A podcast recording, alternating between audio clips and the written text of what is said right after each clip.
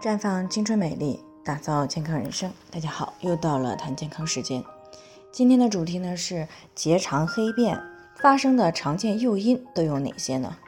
那昨天呢我们谈到了结肠黑便的问题，那有些听众呢就过来咨询了，想知道除了泻药会导致结肠黑便以外，还有没有还有没有其他的诱发因素？那大家这样问的背后呢，其实是对于结肠黑便的一种害怕、恐惧。那结肠黑便呢，常常发生于长期便秘的朋友，以及乱用药、乱饮清肠茶，还有体质虚弱以及老年人的身上。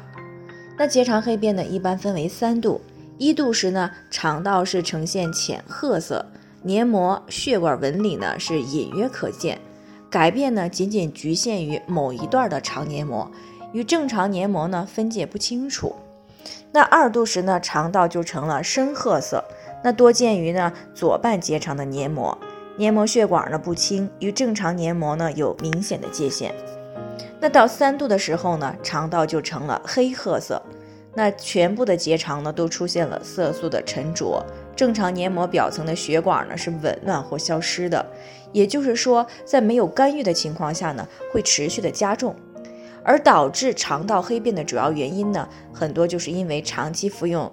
含有蒽醌类成分的芦荟胶囊、大黄、番泻叶以及清肠茶等一些造成。一般呢，每周超过三天服用这一类的产品，持续服用时间超过一年的呢，就会有肠道黑便的风险。那结肠黑便病呢，不仅是肠黏膜颜色变黑了，还往往呢伴有腹胀。便秘、食欲不振等一些消化道的表现。那当合并有肠炎、肠息肉等问题的时候呢，还可能会出现持续性的腹痛、便血等症状，从而呢增加了肠息肉和癌变的几率。不过总体来说呢，结肠黑便对于身体的影响呢还是比较小的。那么只有少部分的结肠黑便病呢，可能会长腺瘤样的息肉，或者呢出现癌前病变。那么在生活当中常见的可以诱发肠道黑便的因素有哪些呢？那虽然呢，目前的结肠黑便呢并没有非常明确的病因，但是从临床研究发现呢，它可能与便秘、泻药、食物残渣等很多种因素相关。那我们就先说说便秘这个诱因啊。当便秘发生的时候呢，粪便在结肠内停留的时间呢就会比较长。那这样呢，粪便当中的色素颗粒呢就会被肠道吸收，从而呢会使肠黏膜变黑。那再者呢，就是药物的因素了。那有一些人呢，为了缓解便秘啊，为了减肥，甚至是为了所谓的排毒，会经常的服用番泻叶、芦荟、大黄啊，还有果导片等一些泻药。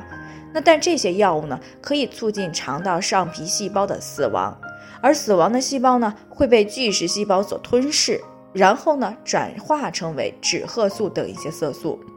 那这个时候呢，沉积在肠黏膜内呢，就会使它呈现黑色。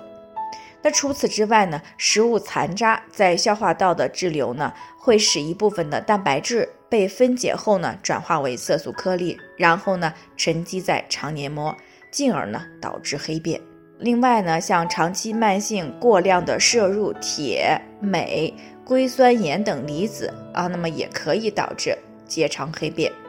那值得注意的是呢，有研究发现，有直肠前凸啊、肠套叠以及这个溃疡性结肠炎等问题的人呢，肠黑便的发生概率呢会更高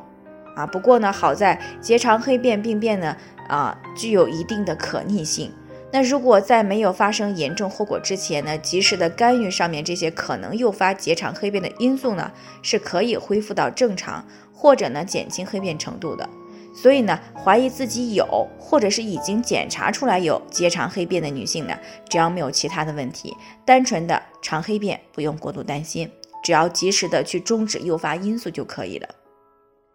那最后呢，还是要提醒大家，由于每个人的健康情况都不同，具体的问题呢要具体分析。如果您有健康方面的问题想要咨询呢，可以关注微信公众号“普康好女人”，添加关注以后呢，回复“健康自测”，健康老师呢会针对个人的情况做系统的分析，然后呢再给出个性化的指导意见。这个机会呢还是蛮好的，希望大家能够珍惜。